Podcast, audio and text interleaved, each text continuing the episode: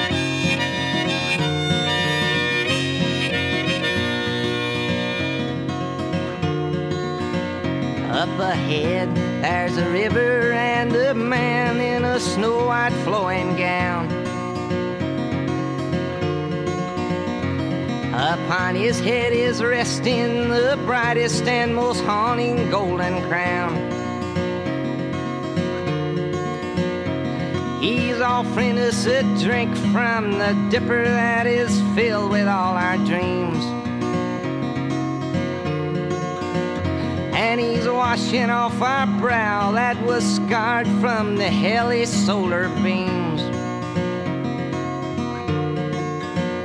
In a cool mountain breeze floats a homebound black winged starling. In a golden studded saddle with my brown eyed Georgia darling.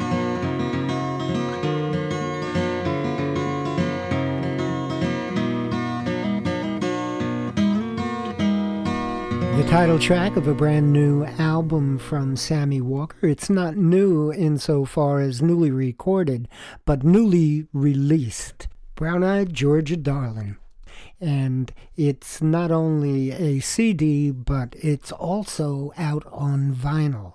So uh, I'm excited about speaking with Sammy, and I did speak with him just a couple of days ago, and now you are the beneficiaries of this conversation. You'll probably hear a slight hum while we're speaking due to a faulty North Carolina phone line. So, finally, again, we're talking again, and this time yeah. it's you and me alone. Uh, yeah. And I'm I'm so thrilled about this album that you were able to put out. Now let's let's talk about the uh, inspiration behind doing this. And I read the notes on the vinyl copy of the album, mm-hmm. and they're interesting. So I, I really like you to talk a little bit about that too, because the story is uh, is is kind of a lesson I think for anyone that's trying to get into this business. Uh, and if anybody's been there and done that, you have. So uh, t- tell me about the album and why you put this out, and and let's go back to the early days. Why don't we start at the beginning with you, where you grew up, your family, what your what your life was like growing up, and what eventually got you involved in singing in the village and meeting Phil Ochs and all of that.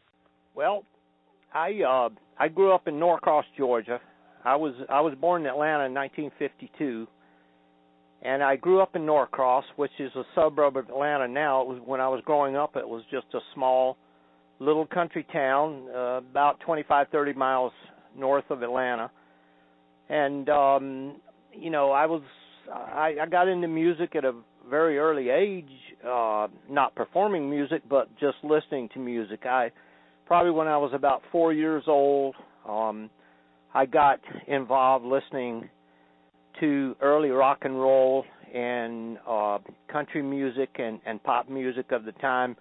Uh my mom would would uh would leave my mom was a school teacher and when she went to school she would uh leave me at the lady across the road uh who watched me as a little boy.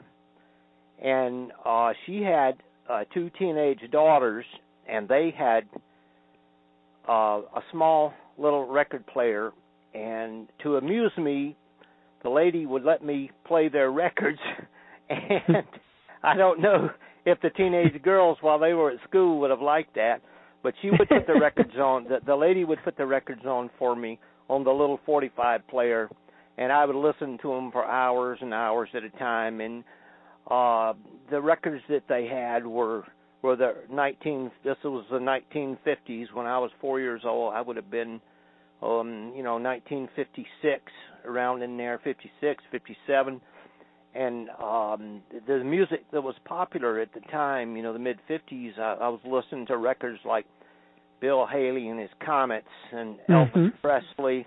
Yeah. And Fats Domino and all these people, and they also had some some the Platters, all the uh, Platters, all these kind of people. I loved that yeah. kind of music. Actually, actually, to this day, that's the music that I probably love listening to more than any other kind of music. I, I just mm-hmm. love that kind of music. But um and and and I loved Elvis Presley. Our parents would take me and my older sister to the movies and we would watch Elvis Presley's early movies, movies like uh Loving You and Love Me Tender and King Creole. And mm-hmm. I remember Elvis Presley uh play, playing that big blonde J200 um, guitar that he had in Loving You, and I would have dreams about that guitar. I would have even dreams about the case that, that it went in. That I would how, how wonderful it'd be to have a guitar like that someday. And uh we we sometimes had little cheap guitars around the house that my dad would pick up. He didn't play, but sometimes we would have little guitars around. And, and I, actually, I, I have a picture of myself playing a little small guitar when I was about five years old but uh, I didn't really play. You know, I basically mm-hmm. would just Im- imitate Elvis Presley and some of the rock and roll singers. and and I really didn't didn't learn to um, actually start playing some chords and things like that until I was about 13, and I got a little guitar for Christmas.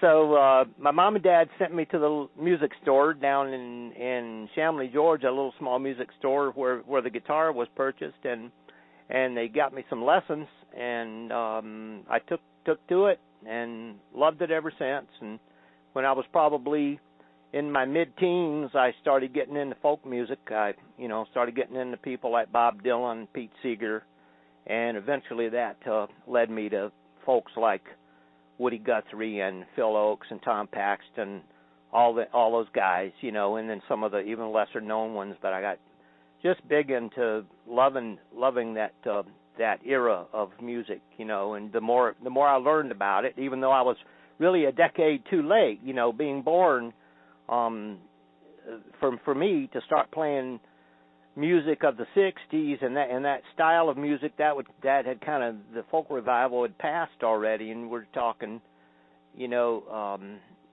even though it was it was still late 60s I I was had gotten into it but um you know before I really started taking it seriously it was already mm-hmm. you know beginning in the 70s but but I I just loved it I loved it because the, the, the there was something in the lyrics even though I loved the, the love the lyrics of the 50s rock and roll you know but it wasn't really giving any more of a message you know it wasn't giving a message in the songs like like the folk music was, and and that really mm. was something kind of profound to me that I'd never experienced before. Well, I set out for old Greenland like the wild geese set out for the winter's home. And I passed along the roadside all the places that I'd ever hoped to roam. My days were filled with blue skies and the drifted slowly in so kind. I'd lay asleep beneath the pines, dreaming about the days I left behind.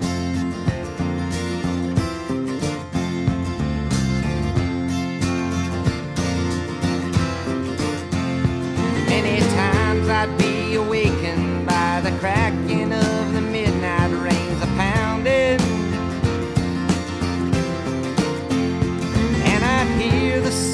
singing to the tune of the old north winds a sounding. The darkness was a flashing while the barley grains danced in perfect time. With open eyes all night you'd find me dreaming about the days I left behind.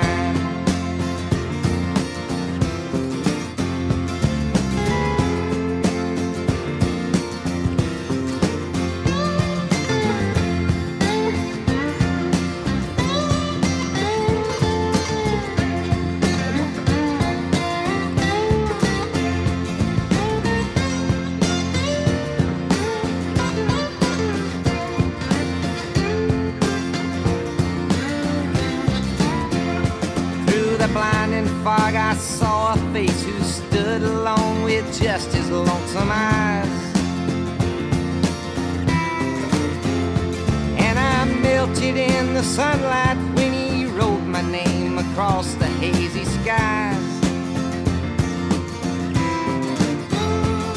I chased him through the shadows as he faded down deep inside my mind. I counted all the highway signs while dreaming about the days I left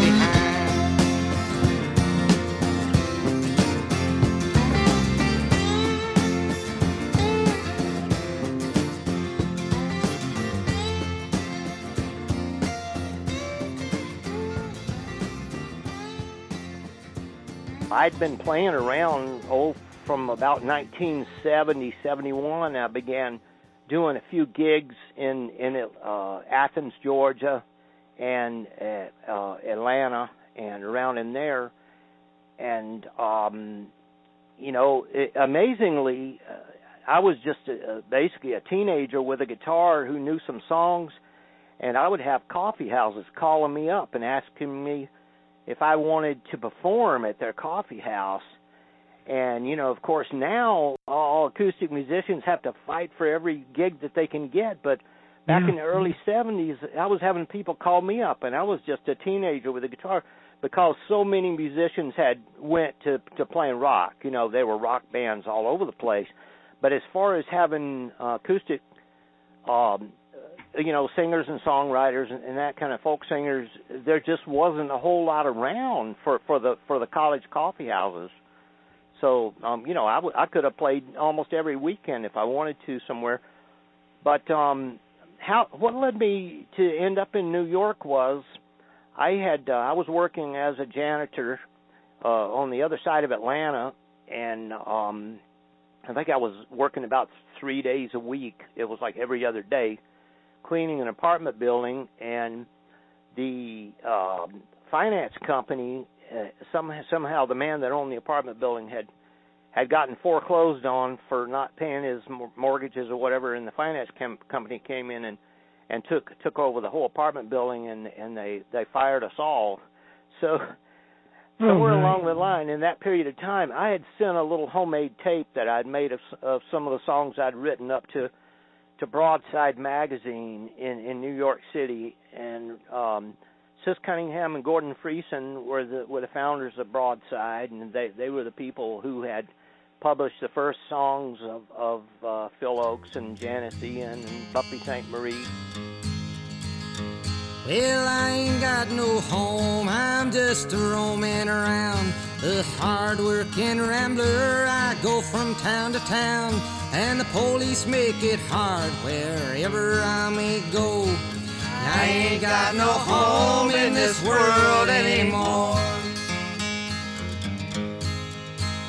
Well, my brothers and my sisters are stranded on this road.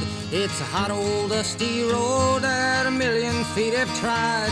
Lord, the rich man took our home and he drove us from our door. Now I ain't got no home in this world anymore. Well, I ain't got no home, I'm just roaming around. Hard working rambler, I go from town to town, and the police make it hard wherever I may go. And I ain't got no home in this world anymore. I was farming on the shares, and always I was poor. My crops I laid into the banker's door. Well, my wife took down and died up on the cabin floor. Now I ain't got no home in this world anymore. Now, as I look around, it's mighty plain to see this great, cruel world is a funny place to be. Lord, the gambling man is rich and the working man is poor, and I ain't got no home in this world anymore. Now I ain't got no home, I'm just roaming around. A hard working rambler, I go from town to town, and the police make it hard wherever I may go. And I ain't got no home in this world anymore. From the album Broadside Ballads, Volume 8, Song for Patty, that was Sammy along with Sis Cunningham and Phil Ochs.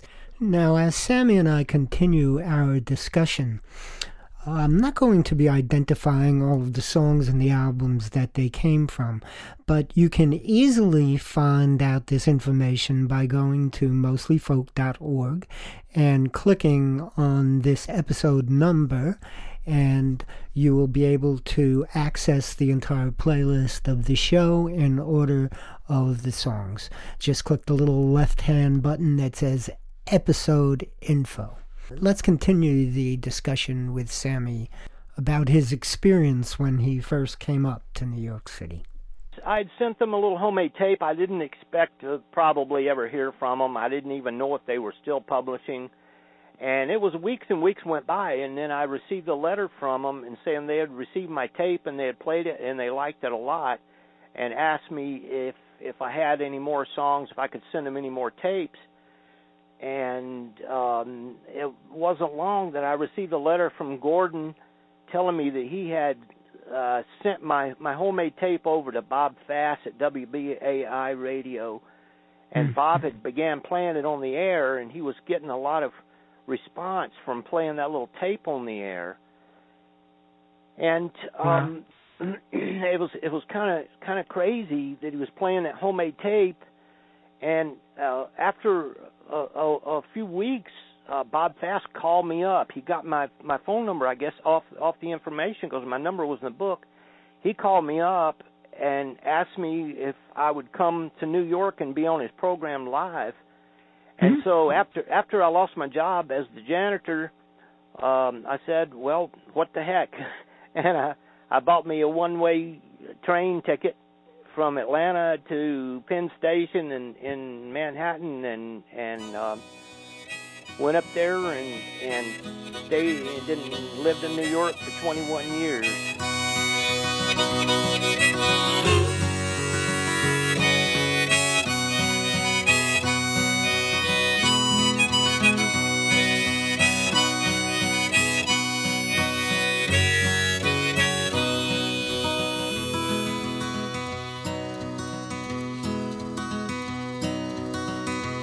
Betsy Miller got in trouble when she was just 14 years old. So she went down to the clinic to have her fortune told.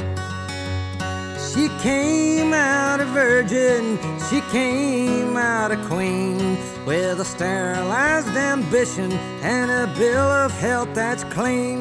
It's just a simple hour operation. Dr. Shockley's got the scalpel in his hand. It'll put you on a permanent vacation. Not even Hitler could have thought up such a plan.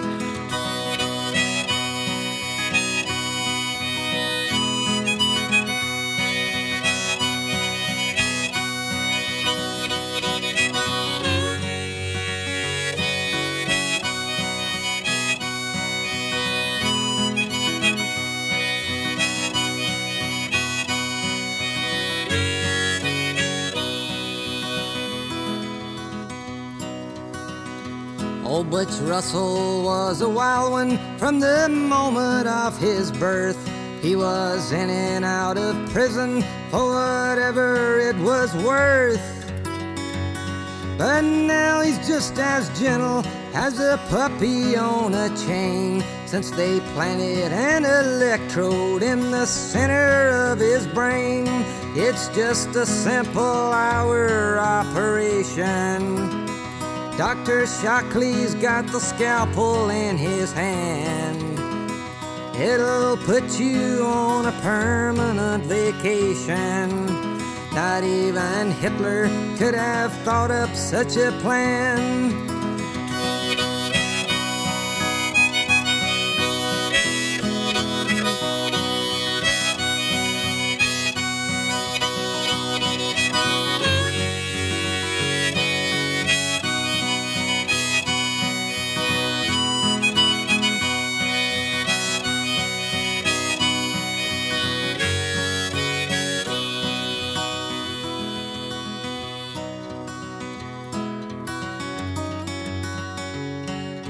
Next door neighbor Kilroy was always sorta dumb.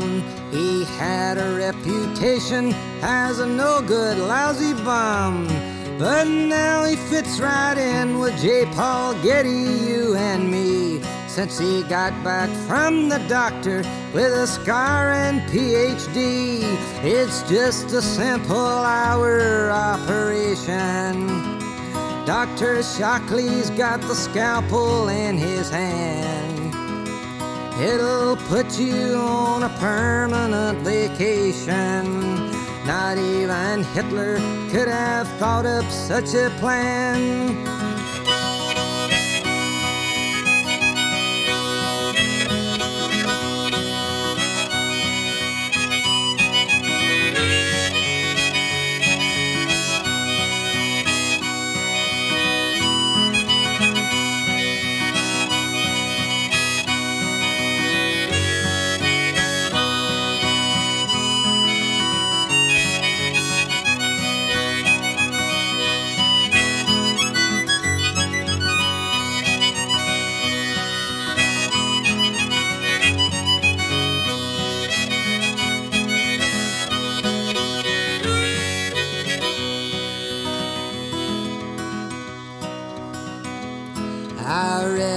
Some fellow named Charlie Contraband. They caught him pointing fingers at the leaders of our land. But now he's working hard with our undercover boys to help weed out the traitors at a job that he enjoys. It's just a simple hour operation. Dr. Shockley's got the scalpel in his hand. It'll put you on a permanent vacation. Not even Nixon could have thought up such a plan. When you bought that one way ticket, did you have any idea where you were staying or what you were going to do? Yeah, I had a place to stay. I had okay. uh, uh, a lady who actually ended up becoming my first wife. She put me up and you know drove me around in her old car. She had an old like a 1965 Chevy Impala. She'd drive me around and um and and I eventually learned to use the subway. I would I would get down to um the the last stop uh at at the Bronx there that bordered on Yonkers and I learned to use the subway and and I was on Bob Fass's program um, I suppose it must have been either late May or early June of 1975, and I was on singing off and on um, for five hours. His program ran from midnight until 5 a.m. And uh, amazingly, the next day, I received two. Uh, I received a phone call from Bob Fass telling me that Phil Ochs had heard me on the program and he would like to get together with me. And also the same uh day uh, the same night Lee Hays of the Weavers had had heard it also. And he had called Sis Cunningham at, at their apartment and said that he would like to speak with me also. So it was it was kind of kind of crazy the way it happened like that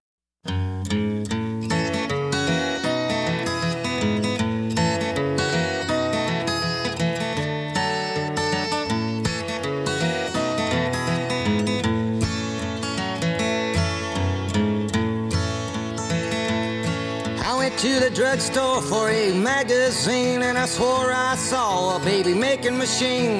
Take me by the arm, I won't do you no harm, and escort me to the funny farm.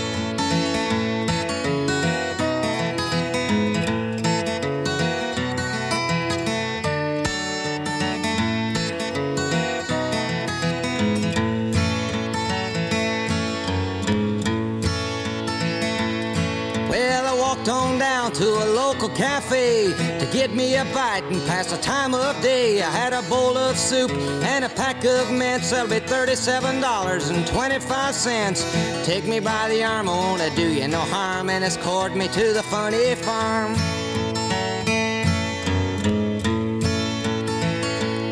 Well, I dropped by church where the pews were all filled. Over the face of Christ, I hung a dollar bill. Take me by the arm, I wanna do you no harm, and escort me to the funny farm.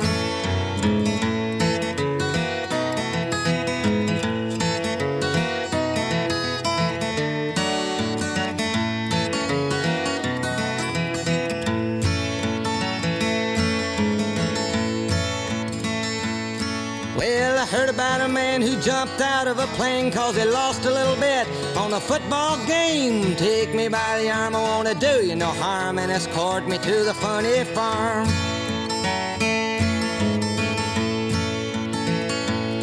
Well, I turned on my TV and it gave me a shock. There was a devil trying to sell me a few shares of his stock.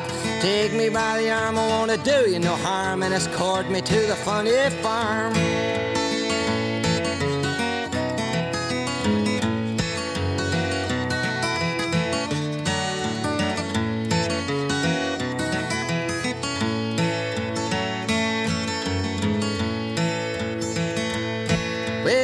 Geography and pornography. Lord, they just banned my favorite biography. Take me by the arm, I wanna do you no harm, and escort me to the funny farm.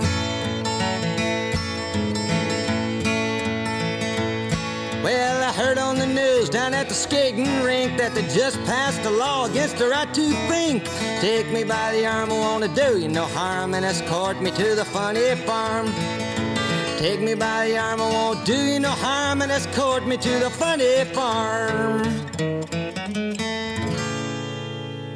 Like I said on on the back of uh, of that uh, the record that just came out, I I really tried to tell my story so a lot of people would maybe understand better why why my career was basically cut so short. You know, yeah. I just I wasn't able to make a living where I, I suppose a, a lot of singers and, and um during the period maybe weren't making any money either, but maybe they had other ways to live. You know, they might have had mm-hmm. money from from different sources. You know, perhaps inherited money or family money. Something I had nothing like that. I, I everything I owned, I took on that train trip to New York was just my guitar and a suitcase and maybe a little tape recorder, and that was basically everything I had.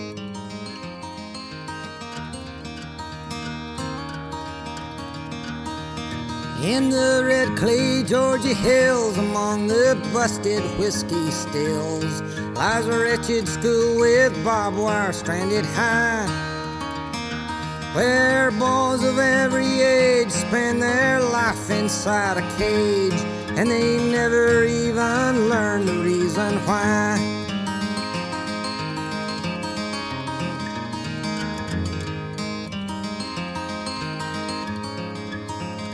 As the twilight meets the dawn, the iron barred jailhouse doors are drawn, and the sound of tin cups clanging's in the air. But Johnny Strozier stays behind in his dungeon cell confined to unconditional 24 hour solitaire.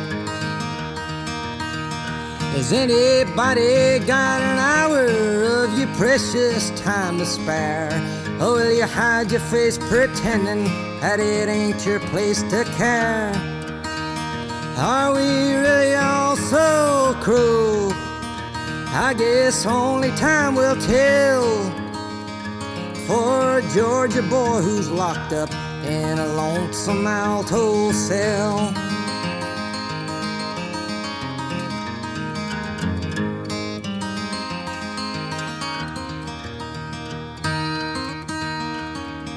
Well, he ain't never used a gun and he ain't never hurt no one as he stares out through the cold steel prison bars.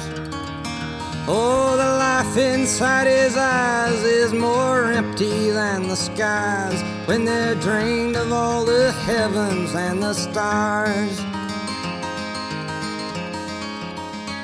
Now he'd like to learn to read out of your pretty books and things, but the warden cannot possibly allow for such things to take their place in the facts of Johnny's case. So nobody's even tried to teach him how. Is anybody got an hour of your precious time to spare? Oh, or will you hide your face pretending that it ain't your place to care? Are we really all so cruel? I guess only time will tell for Georgia boy who's locked up in a lonesome alto cell.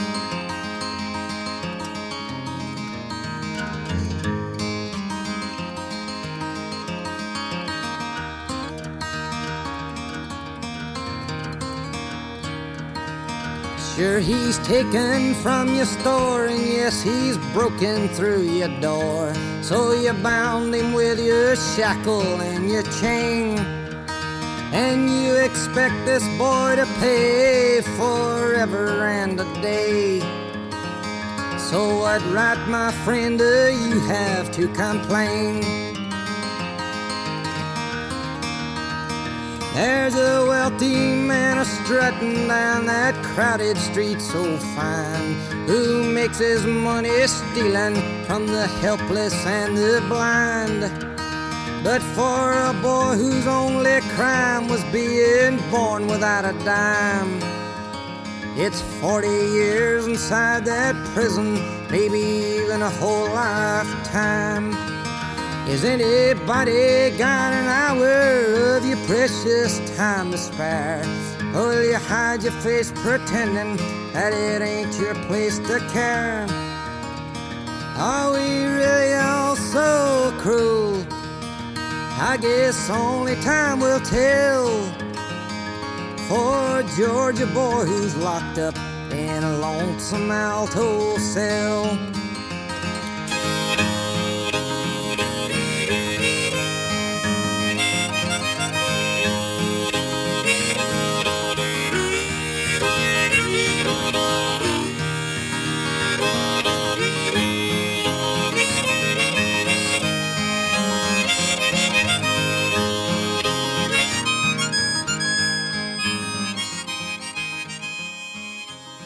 Say on the uh, liner notes of the album, you say by the time I went into the studio to begin recording my second album for Warner's in the spring of 77, that optimism and confidence that you had earlier was gone.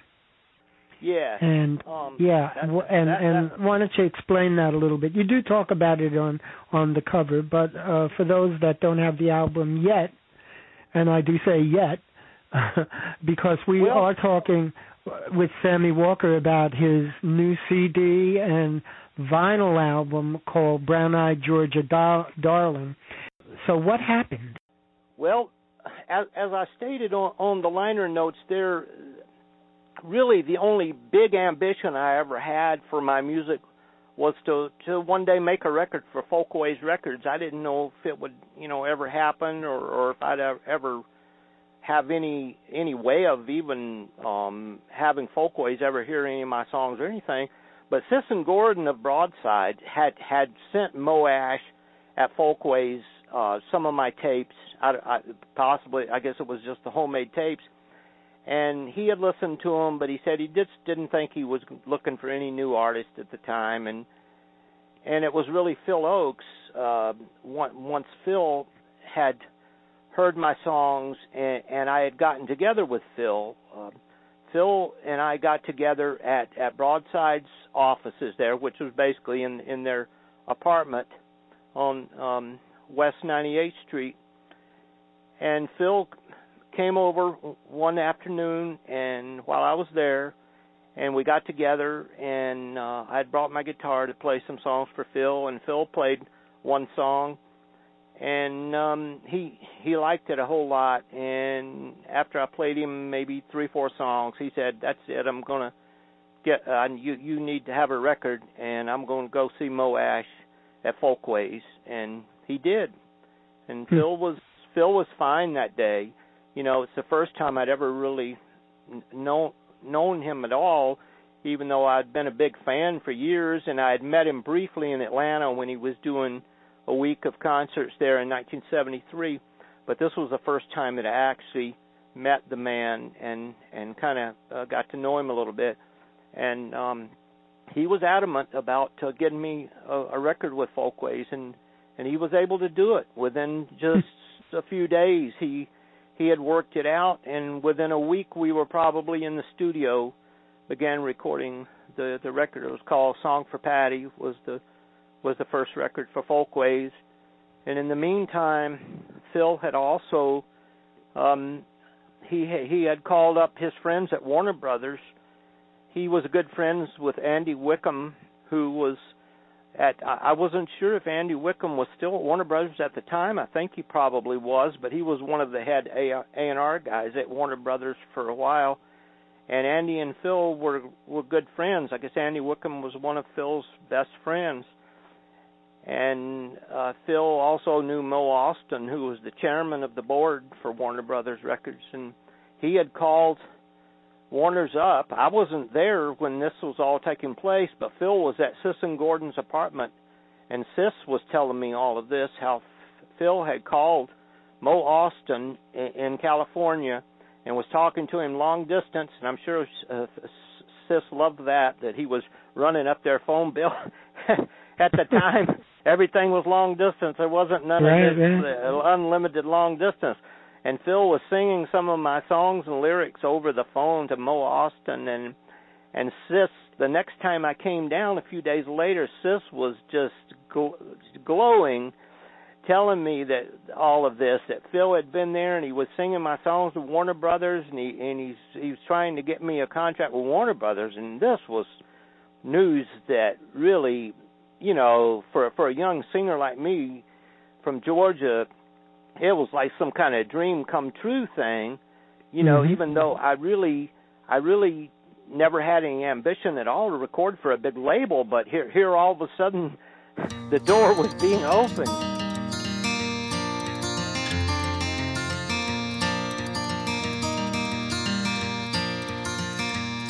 in a mansion out in Hillsborough, California. There lived and grew a young girl by the sea. She always did just what she she's supposed to to carry forth and please her family. And the luxury of youth could never question. Is there any way of life except this way?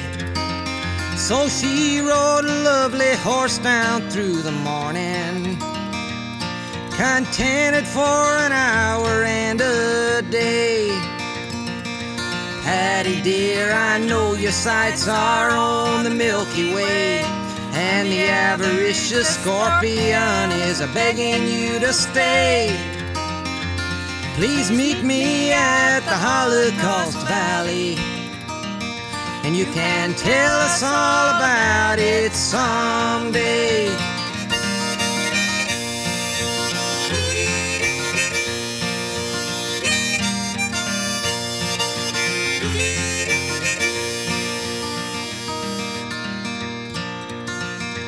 Now the wealthy strings of life were always pleasing. When a courtship of her young days come to call. Though the neighbors and her friends were always teasing how she never liked to speak of it at all. Occasionally she'd wander on the outside of the big iron gates that protected her within. But her parents and relations quickly scolded.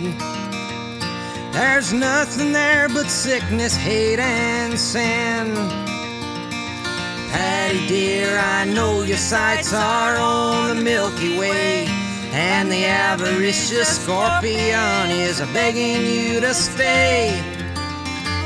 Please meet me at the Holocaust Valley, and you can tell us all about it someday.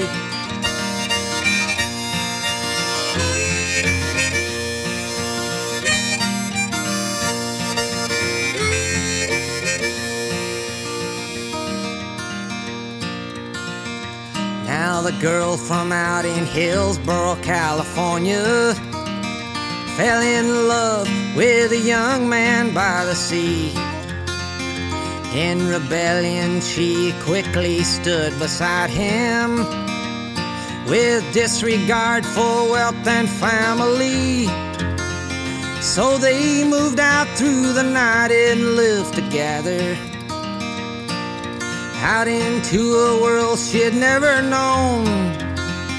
And the talk about the town was surely sounding. My, how this young girl sure had grown. Patty dear, I know your sights are on the Milky Way. And the avaricious scorpion is begging you to stay. Please meet me at the Holocaust Valley. And you can tell us all about it someday.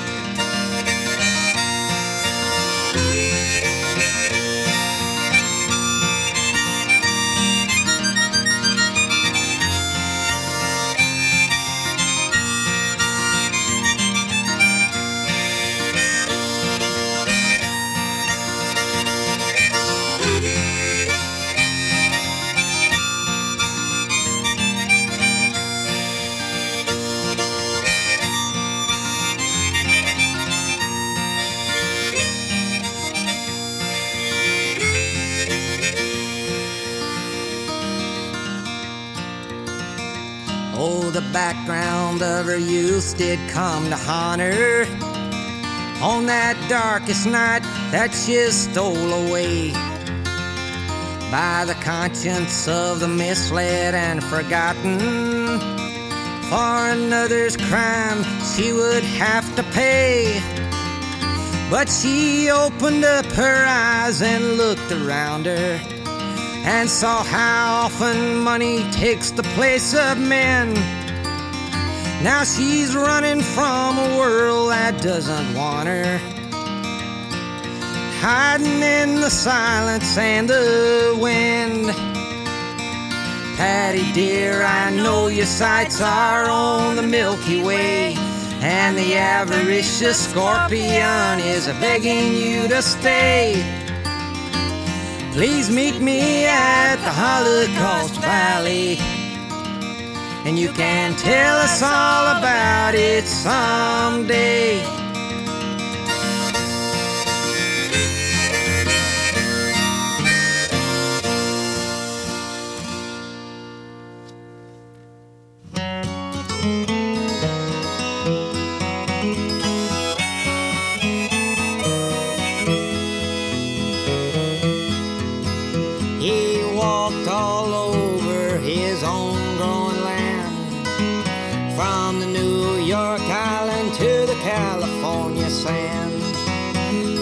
Saw all the people that needed to be seen.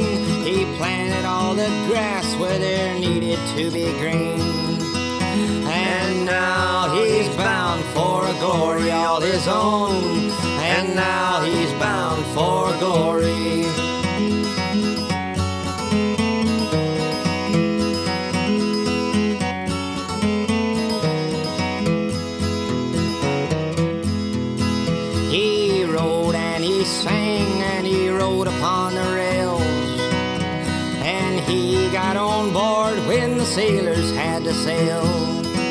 He said all the words that needed to be said.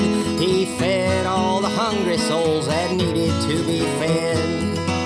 And now he's bound for a glory all his own. And now he's bound for glory.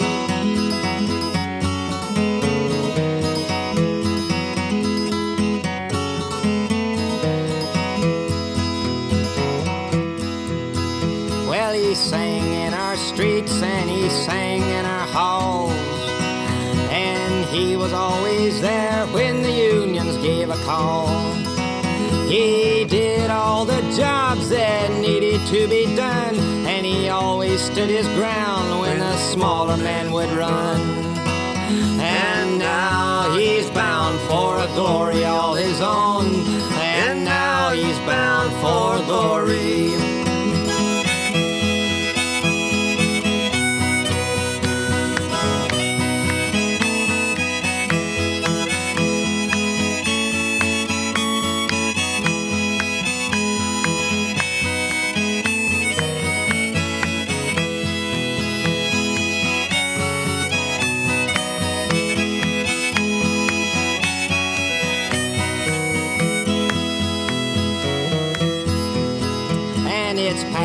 Pastures of plenty wrote the Dust Bowl balladeer. And this land is your land, he wanted us to hear. Well, the rising of the unions will be sung about again, and the deportees live on through the power of his pen.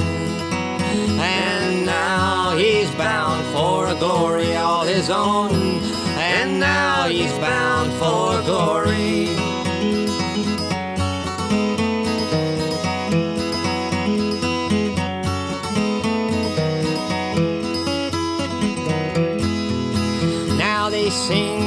His praises on every distant shore. But so few remember what he was fighting for. Oh, why sing the songs and forget about the aim? He wrote them for a reason, why not sing them for the same? And now he's bound for a glory all his own. And now he's bound for glory. And now he's bound for a glory all his own. And now he's bound for glory.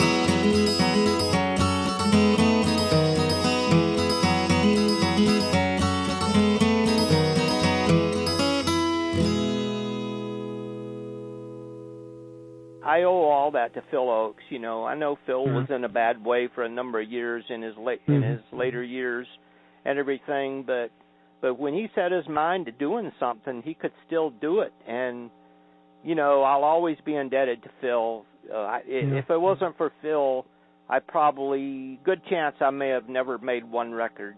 I may Yeah. may have gotten dis- discouraged in a short period of time and went back to Georgia. I, I eventually got signed to Warner Brothers. We made the Folkways album. Phil Oak, Phil Ochs produced it, and it was just me and my guitar and my harmonica, and that was "Song for Patty." And and Sis Cunningham and Phil helped me sing on a couple of songs. And and, in the meantime, uh, Harold Leventhal had become my manager because I'd mentioned that Lee Hays of the Weavers had had gotten interested in my music because he had heard me on the radio, and he and I became friends. He had me up to his house several times and cooked cooked dinner for me. And uh Harold Leventhal was looking for someone to play Woody Guthrie in the film they were going to make called Bound for Glory. Hmm. And um Lee Lee Hays thought that I would be uh somebody good to try out for the part because Harold was Harold was co-producer of the movie and he was looking for kind of an unknown and so uh Sis Cunningham and I went down to Harold's office and I sang some Woody Guthrie songs and Sis helped me sing them and Harold got real excited. He thought he thought it was really good. He had me over to his apartment and he said he wanted to send me out to Hollywood for a screen test to to try out for the part of Woody.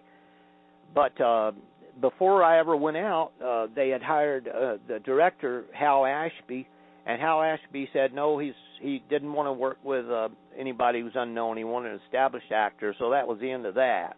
Hmm. But in the meantime, um Harold had uh offered to be my manager if if if everything went through with the Warner Brothers deal. So Harold negotiated with Warner Brothers the the contract.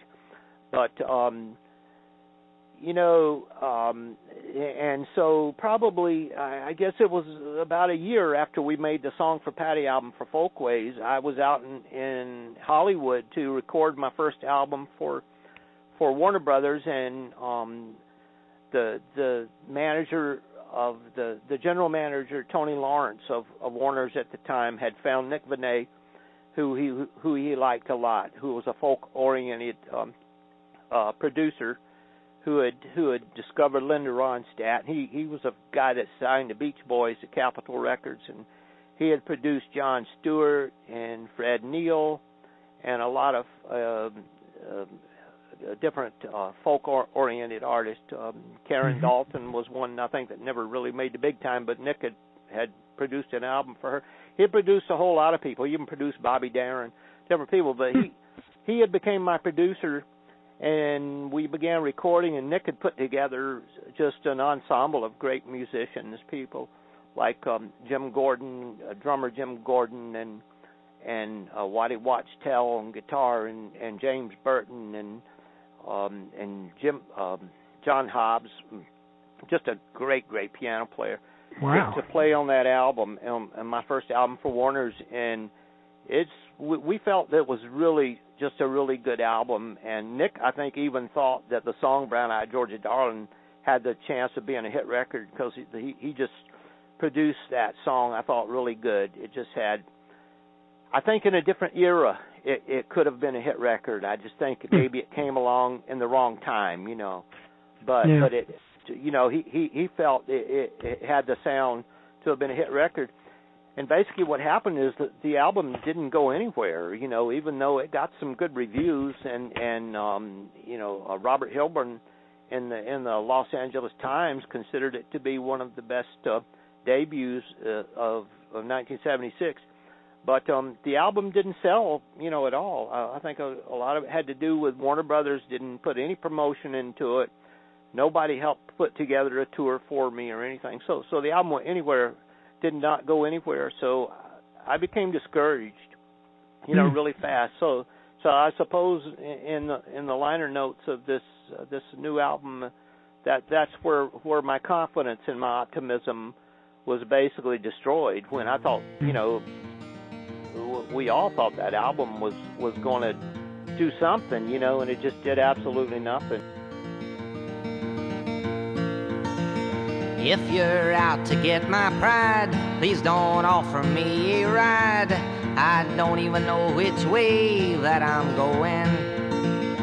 But I'd rather walk around in the image of a clown than to be driven to the lost and found.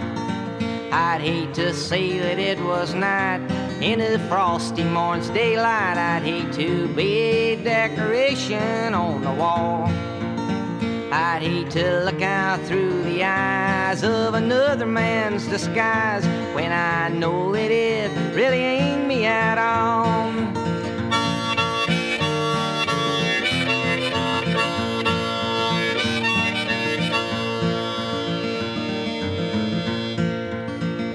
If you're out to get me stoned on your new crop of homegrown, no thank you, sir. Please just pass me by. Yes, I may have made a slip, and you now think I'm a drip, but that's still no reason for me to lay down and cry. I'd hate to say that it was night in the frosty morning's daylight. I'd hate to be a decoration on the wall. I'd hate to look out through the eyes of another man's disguise when I know that it really ain't me at all.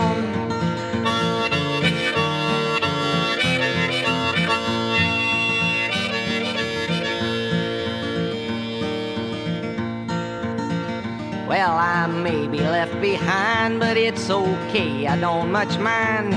I wouldn't even mind being a low down snail.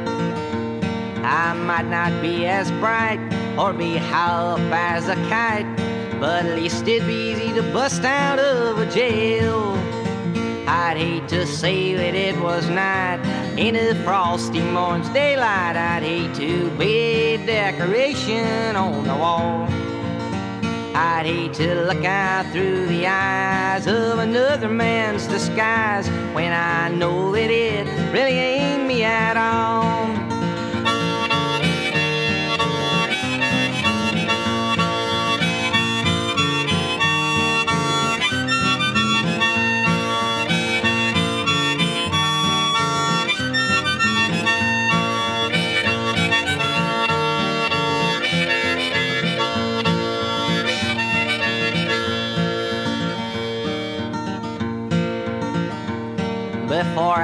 A crowd, I'd have to be too proud to say thanks a lot, but I know my way around.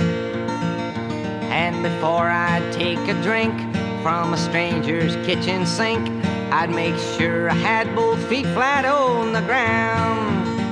I'd hate to say that it was night in a frosty morning's daylight. I'd hate to be a decoration on the wall. I'd hate to look out through the eyes of another man's disguise when I know that it really ain't me at all.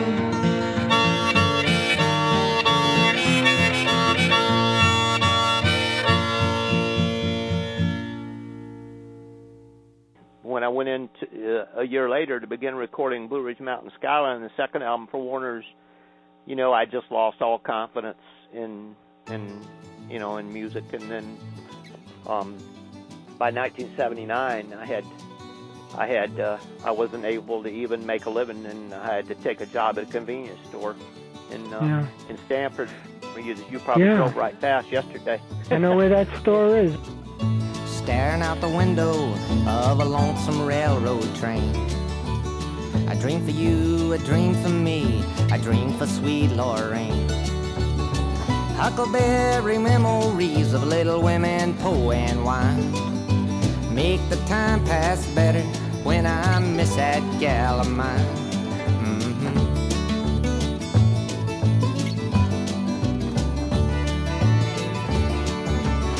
Dark saloons and hotel rooms just seem to bring me down. I wish that I was a leaving when I first get into town. Say hello to Grandma if you see her in the spring. Perhaps I'll send her all my love on a carrier pigeon's wing. Mm-hmm.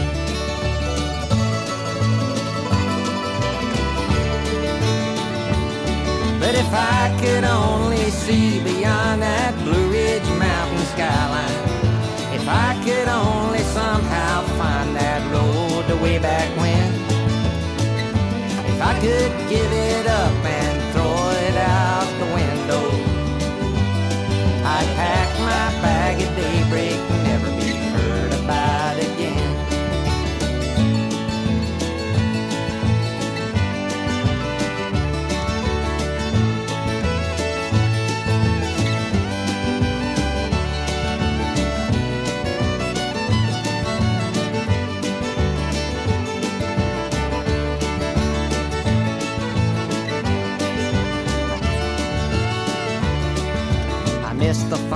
a tall tale that the old factory man could spin. A pinch of snuff and a checkerboard could really pacify that man. But the tables turned and the old man died with a changing of the guard. I don't mind the changings, just sometimes it comes so hard. Mhm.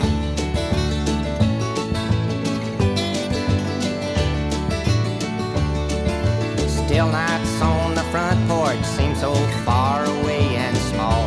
When we hear the plowboy wailing out that lonesome cattle call. The jukebox in the cafe don't play nothing that I know. Hell, I guess I'll save my quarter to hear that steamboat whistle blow. Mhm.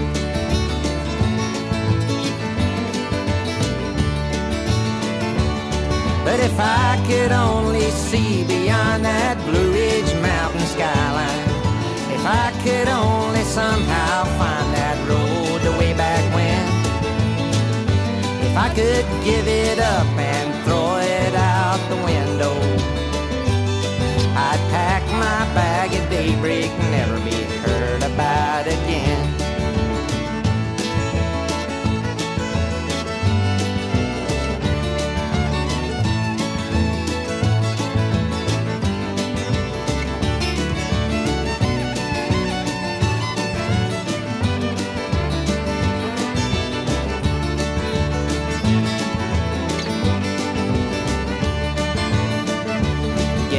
Head back home for Christmas if they left things up to me. Maybe get lost in the mountains somewheres down in Tennessee. But San Bernardino is a long way from home. 20 miles from nowhere, 20 bucks by telephone. Mhm.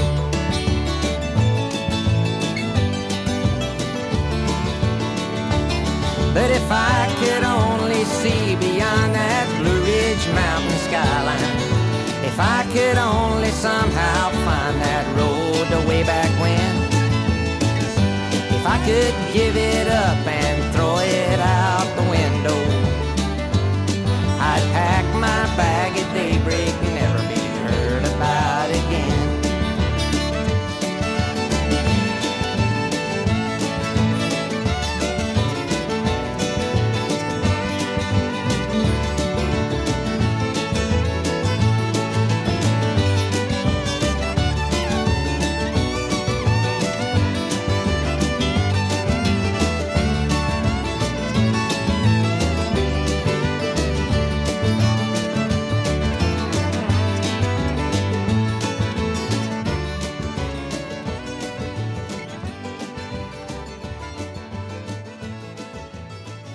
way I first found out about you was years ago, or maybe five, six years ago, I guess. And I guess I was scrolling around on on YouTube, and I came across. Well, it was. It's not actually a video. It's it's the song "Catcher in the Rye," but It's not a video. It's just the song. right, exactly. Yeah, and, and it's very funny because I, I forget how I found out it was Sammy Walker, but at first listen, it it it did sound like Bob Dylan.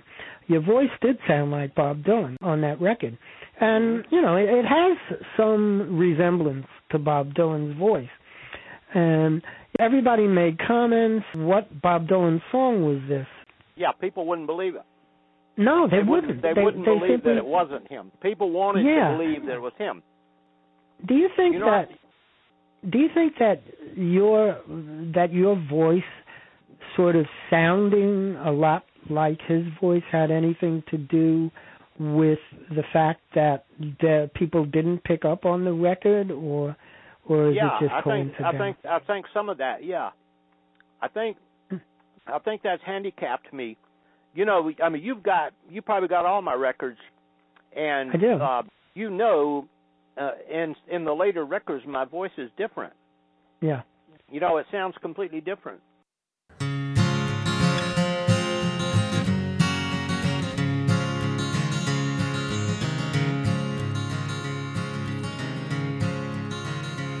He grew up on a farm in southern Kentucky, from rolling green meadows to bowling green town. Always considered himself to be lucky to have a small part in shaping the lands that abound. For his granddaddy worked his hands to the bone to give his sons and his daughters a farm of their own. But hard work don't seem to cut it anymore for the farmer who's proud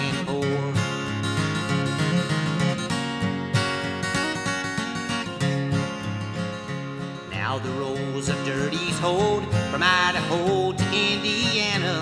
There's a wrinkle on his face for all the seeds he's ever sown. And he's traded all his know-how with his cousins in Montana to feed one of the greatest countries that the world has ever known. For his granddaddy worked his hands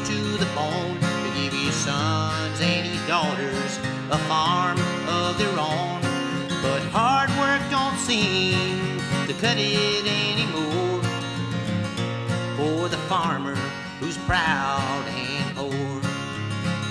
Proud and poor, proud and poor, Lord, for the farmer who's proud and poor.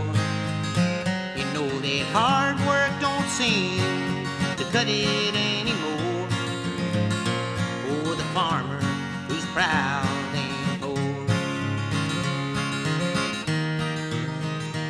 From the singing Shenandoah to the fertile Hudson Valley, the dairy cows they dot the land that stretches far and wide. It's up at 4 a.m. to take the milk from all the cattle, for he's fed the hungry children. How can he be denied? For his granddaddy worked his hands to the bone to give his sons and But hard work don't seem to cut it anymore for the farmer who's proud and poor. For the farmer who's proud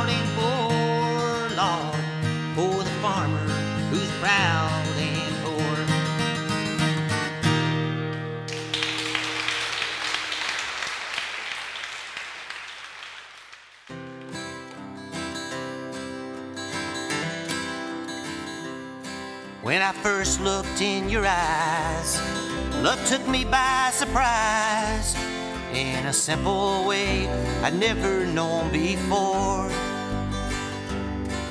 The first touch of your hand was all that I could stand on the day you stole my heart forevermore. For she's the apple of my eye, she's my rainbow sky, sweetest doggone smile I've ever seen. She's my first rose in the spring. She's the song I love to sing. My Catskill Mountain sugar maple queen.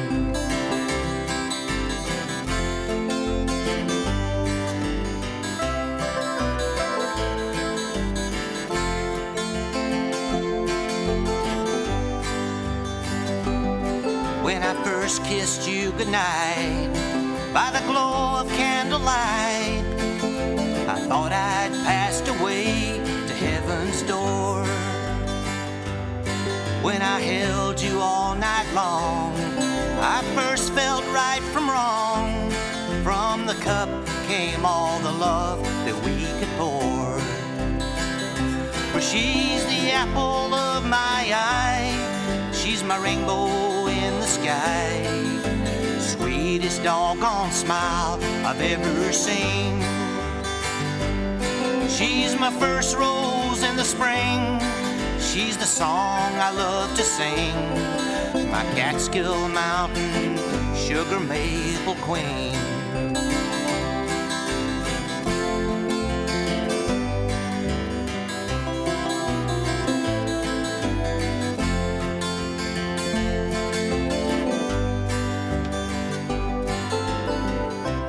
Through all our trials and tribulations, into the unknown situations. You were always my guiding light. So let me know everything's gonna be alright. So lay your head down on my shoulder. Let's watch the best old show that we can find. And if we should fall asleep before it's done, somehow I never seem to mind. For she's the apple of my eye, she's my rainbow in the sky. Sweetest doggone smile I've ever seen. She's my first rose in the spring.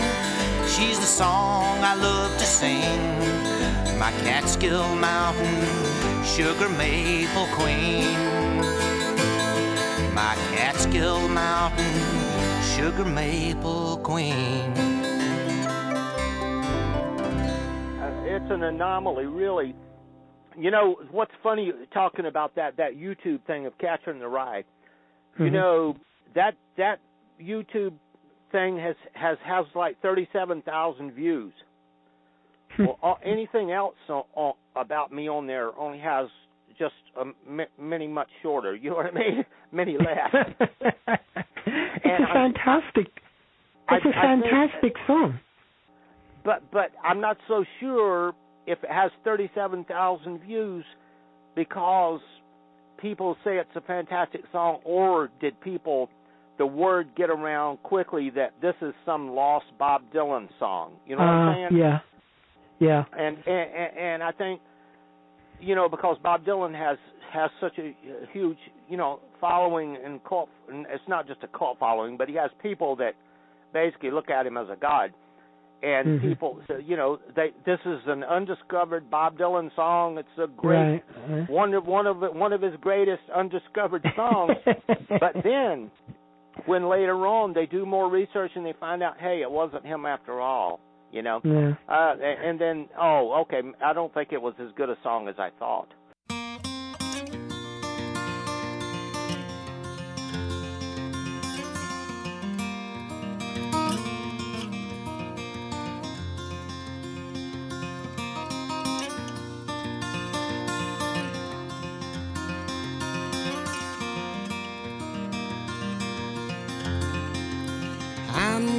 Catch me a ride on a subway car that's headed for the old North Star and leave my troubles stranded on the mainland.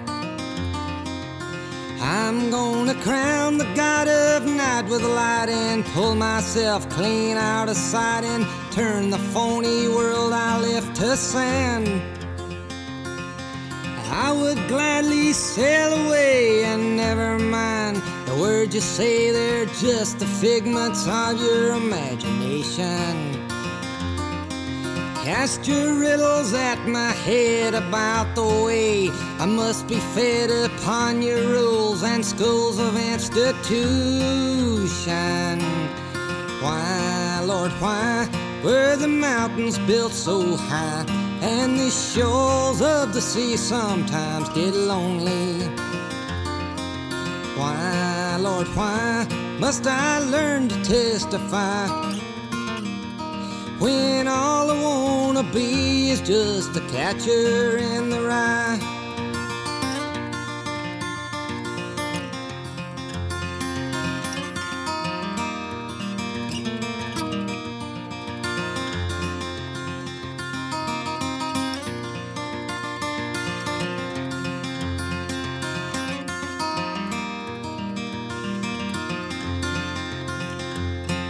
It's hard to dream within a scheme that says your soul can't be redeemed, and silent night is heard outside my window. Days are long and ways are short, and nights are left with no resort except to listen to the lonesome wind blow. Why, Lord, why were the mountains built so high? And the shores of the sea sometimes get lonely. Why, Lord, why must I learn to testify when all I wanna be is just a catcher in the rye?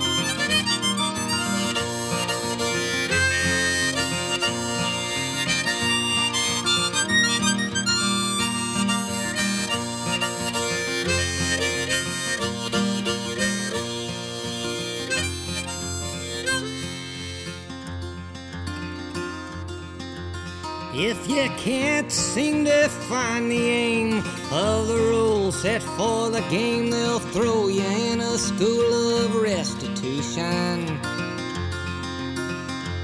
They'll look you in the eye and grin and say, I'd like to be your friend and wear a sign read long live execution.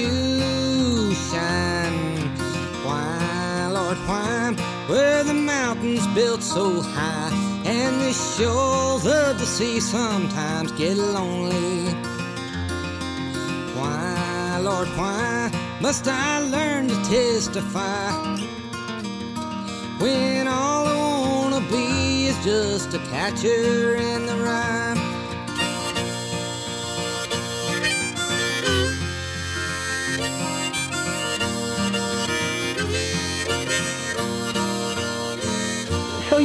You this Brown Eyed Georgia Darling. Again, I'm going to jump back to the reason for doing this. Uh, it was all Dolph Ramseur's idea. It was all him. It, um, I, I had those those demo tapes. Uh, you know, a copy of those demo tapes since I recorded them back in the mid '70s, and uh, they were the songs that were sent out to Warner Brothers to let them know, you know, if they if they sign me up and we go through with the contract, those are the songs that that would probably be on the first record.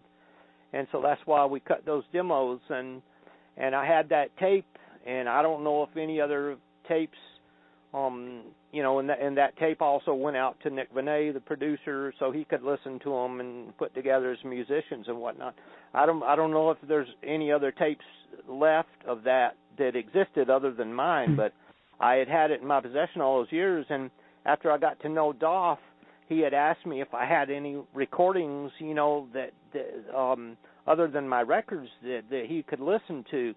So I'd sent him two or three tapes, and one of those I made a little cassette off of the reel to reel tape that I had of the demos. I sent it out to him, and he liked it a lot. And that was that was years ago. That was about 1999, and um and then after he had started his label and he uh wanted me to record a record and that's when I did Misfit Scarecrow. That's back when I could actually still play and sing a little bit, but but then um it was his idea to you know to put out the demos and I guess eventually it was going to be a CD, but then he said um no, he wanted to, you know, there's just not that many people buying CDs anymore. It's either all um most people are doing um what the downloads they're doing Mhm. the digital downloads and, Yeah, and, yeah. and and and some people are putting out vinyl because a lot of people like the vinyl now that the, Yeah. the, the the big um audio and music um fans you know who are big into into that are are kind of going back to the vinyl so he decided Yeah. what to do is just just put it out on vinyl and then include a little CD but um I love it it. was it was his all his idea and he asked me what I thought about if he um wanted if we call the album Brown Eyed Georgia Darling and I said to him Dolph I said you want to put this album out I said you can call it anything you want so that was that was his idea you know to Now- to name it that and not not mine and um, Now you just said something. Um, you said when you could still play and sing. Now, now I thought I recently saw a, a video. I don't know if it was on your website or where it was, but of you singing and playing the guitar. So That- you still play guitar, right, and sing? Well, that video, there, as far as I know, there's only one video of me performing on on YouTube, and it's Okay. been put on. Uh, several people have put it on Facebook and this and that, and it's when I'm playing my old friend, and it's in Recanati, Italy. It's probably Ah. the, as far as I know, that's the only video there is of me performing.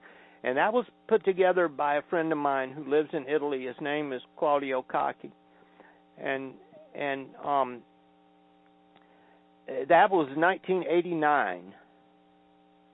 Oh, So okay. So if you're I watching me on uh, if you if you're watching me on a video singing my old friend there and that was 19, 1989 and I look nothing like that anymore, believe me. The rain was cold in Cedar Town, the streetlights hurt my eyes. The shoes were wore out on my feet, the air was stiff with lies. Not a thousand lords of prophets know the pain that's filled my head. A message come from Utah saying my long lost son was dead.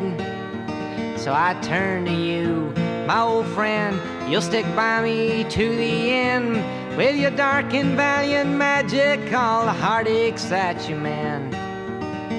My old friend.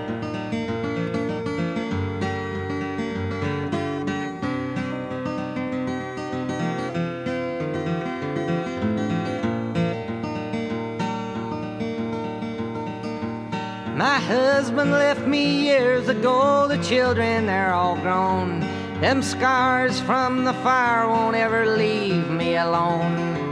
Oh, how many things I'd change if I could live my life again. Somehow it ain't worth living when there's nothing left to win. So I turn to you, my old friend. You'll stick by me to the end. With your dark and valiant magic, all the heartaches that you mend. My old friend.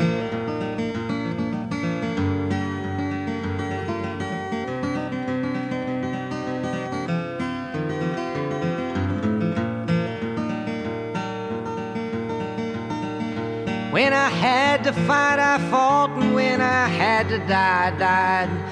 And when I had to live without my legs, oh heaven knows I tried.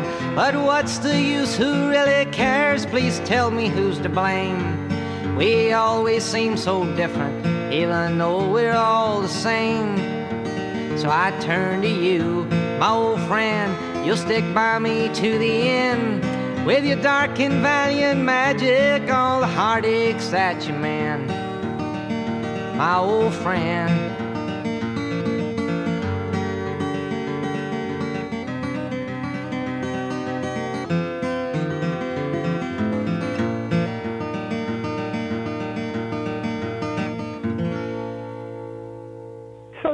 What happens if all of a sudden, some sheer stroke of fate, this album catches on and people start really buying it?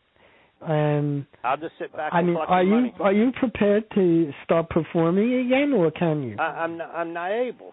I have You're I have able. trouble not able because I have trouble with my hands and my Mm. arms. My voice my voice isn't isn't so bad because it's always been bad. So Oh, you know it doesn't- it, it doesn't it doesn't matter about my voice. But uh, I, t- I, t- I I tell my wife every day. I said the only part of me that's still any good is my ears and my brain. My brain still still seems good, and my ears I still have great hearing, but my you know the rest of me is no good.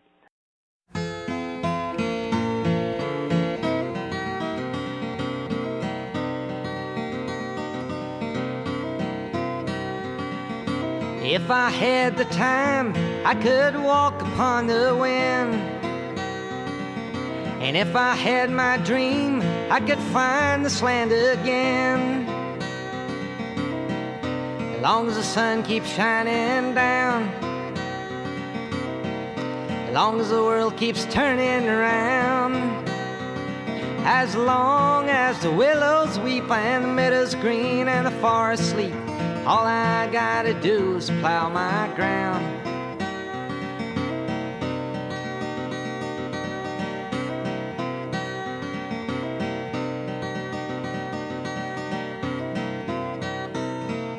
If I had the time, I could sail the seven seas. And if I had the will, I could wash away disease.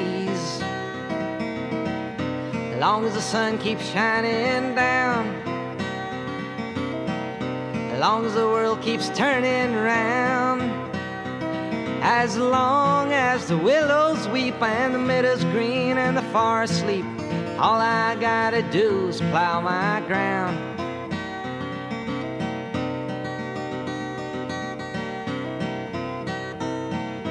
If I had the time, I could touch the summer sun help it warm the hearts of each and every one. As long as the sun keeps shining down, as long as the world keeps turning around and around, as long as the willows weep and the meadows green and the forest sleep. All I gotta do is plow my ground.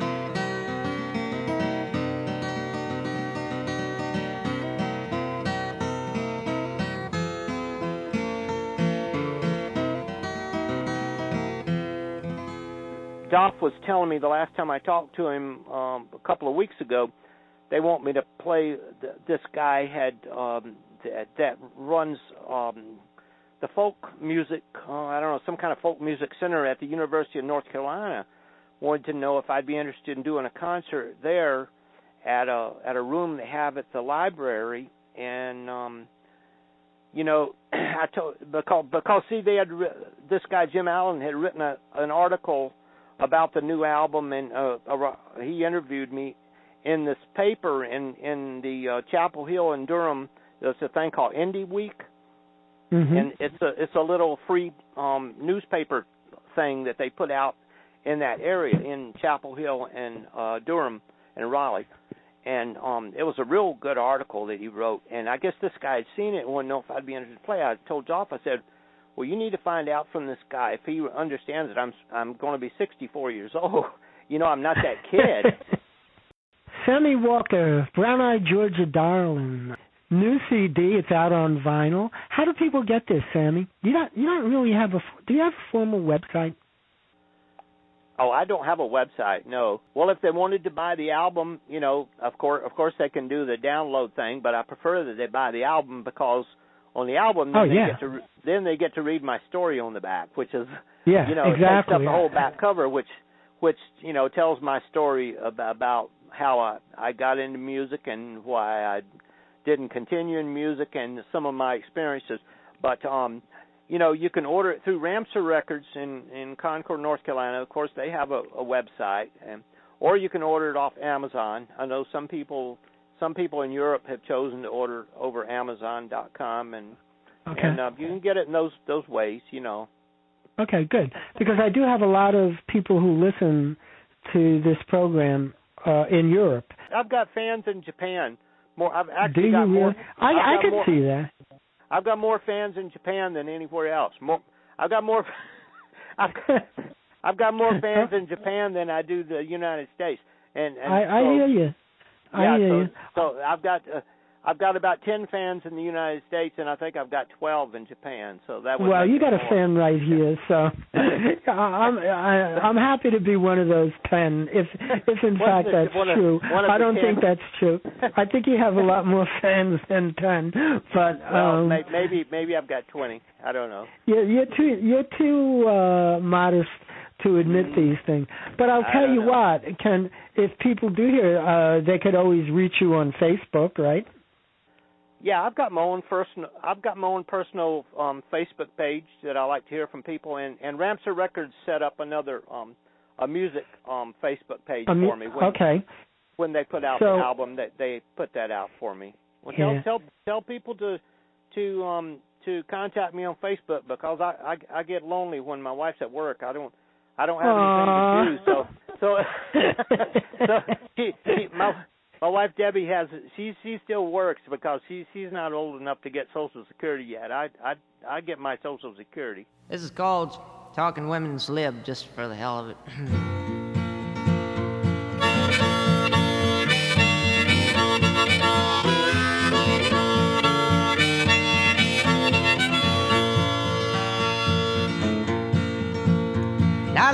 ago, I came home from work to find my wife's done gone berserk. I said, How about a kiss? Sweet Diane, she hit me over the head with a frying pan.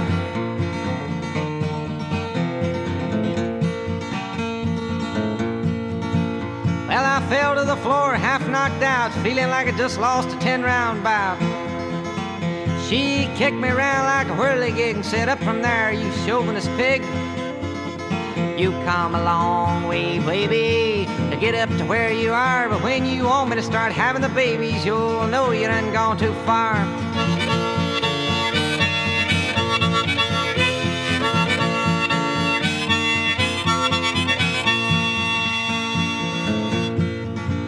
Well, I finally regained consciousness and decided to ask for another kiss. Man, that was living in. She kicked me all the way through the den, down the hall and back again.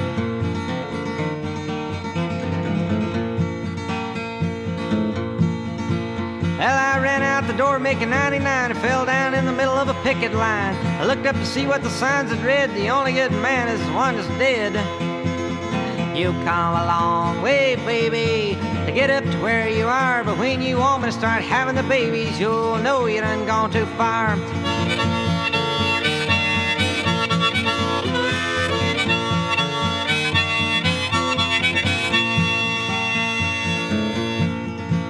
I was all cut up, scarred and weathered, beat up, bruised, tarred and feathered. I dragged myself to the doctor crying, help me please, I think I'm dying.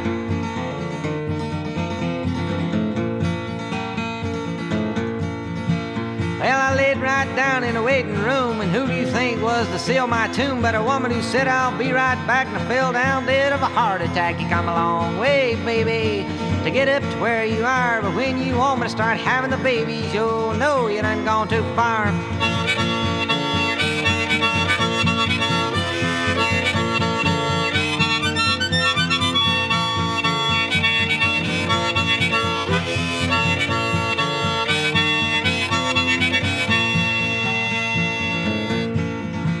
I'm for equal rights for everyone woman, man, daughter, and son. If you want to start digging them ditches, honey, I'll be the first to give you my britches. You come a long way, baby, to get up to where you are. But when you want me to start having the babies, you'll know you done gone too far.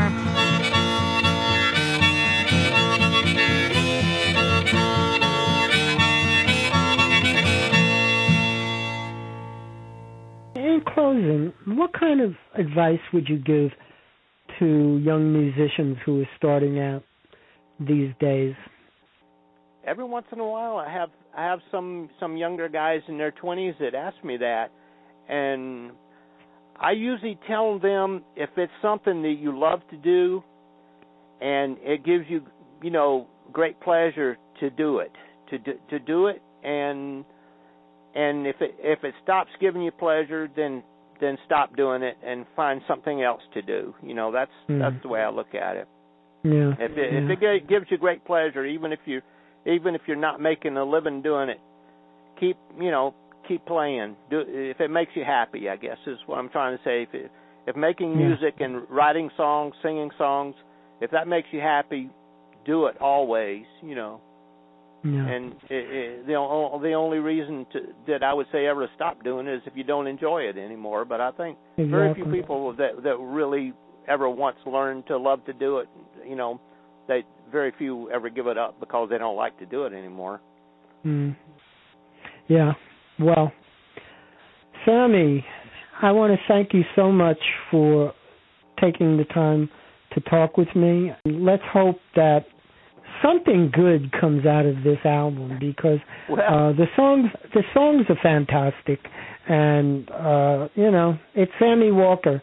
Uh I I don't know how to describe you anymore because you're you're a person to me that should have been more than you are. that might sound it. bad, but I Well, think you I know. know. what I mean. I, I, I think it's. that I, I think I'm just one of those anomalies that came along that, you know, that just just just didn't um didn't catch a lot of the right breaks at the right time. Maybe I don't know. And, and, it's and the it could- secret. It could could be a, a lot of it is my own fault for not having enough ambition. You know, maybe Mhm, if I'd been mhm. more ambitious and more drive, and perhaps I would have went uh, further. You know, commercially, but but you know, I tell you, Artie, I'm I'm still grateful. I'm grateful for anything that happened to me because, like I had mentioned before, the only ambition I ever really had is to someday make a record for Folkways, and so I got to do a lot more than that. So I feel I feel lucky. You know, um, Yeah. you know, I I didn't become famous, and I didn't make didn't make any money, but um, you know, I have a few people that appreciate my music, and to me, I, I'm grateful for that. Sammy, it was such a pleasure talking to you again. And once again, I'm telling you, if you ever get up this way, you got to come. You you got to let Come me know. You've got to come hey, visit. really. If, if if I get to up to the Catskills anytime in the near future, I'm definitely going to meet you in person, Artie. Because Okay. I think I, yeah, you- I I would absolutely love it. yeah, Uh, it would I, be, I I know I know just from talking to you that you and I are kindred spirits. You know, I can pick yes, up on Yes, we people. are. Yes, we are. and and so you know, just I'm glad I got to know you. Stay in stay in good health, Artie. You'll probably outlive I- me, but Oh, I, I, I don't know about that. But in any Well- event, Sammy, have a great day, and I'll, I'll hopefully talk to you soon. we'll, we'll talk to you again. Keep my phone number Oh. handy. You know, anytime you want to call, give me a buzz. I got it. Thank you, Sammy. Okay. Okay, we'll Have a talk great to you day. soon. Yeah. Bye bye. Bye bye now. Tell me who'll be left to cry as the funeral passes by. The Statue of Liberty as she's crumbling. Will we make her die in bed and place a wreath upon her head and say it was bound to happen sooner or later? Well, the curtain's going down, and the feel of an old ghost town will soon make the clock quit turning around. Well, the world ain't worth a dime when the Liberty Bell has ceased its time, I think then we'll know it's closing time.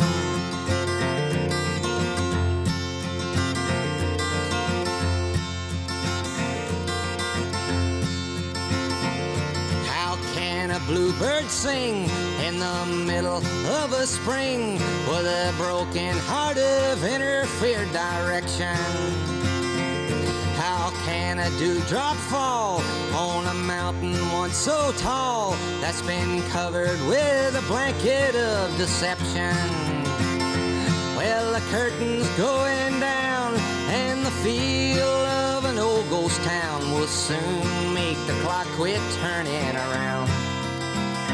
Well, the world ain't worth a dime when the Liberty Bell has ceased its chime. I think then we'll know it's closing time.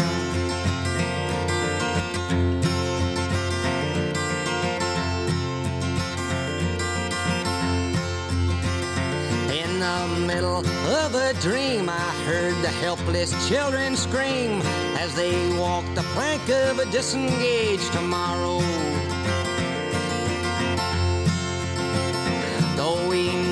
Graves are dug, it's been swept beneath the rug.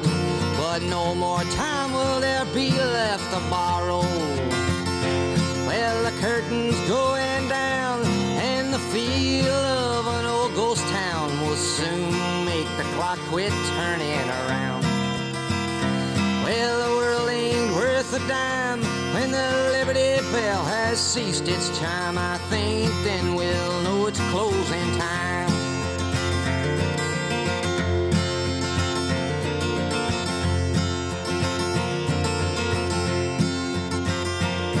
The testimonies are read and the last regards are said while victorious mosses are forming in the alley.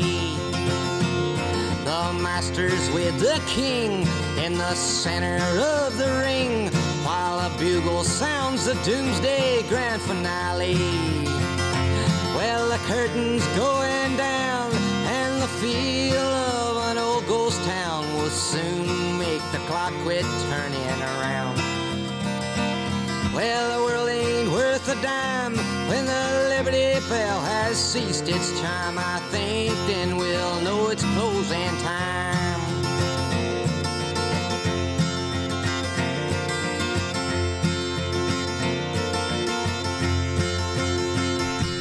As his friend Phil said, there but for fortune.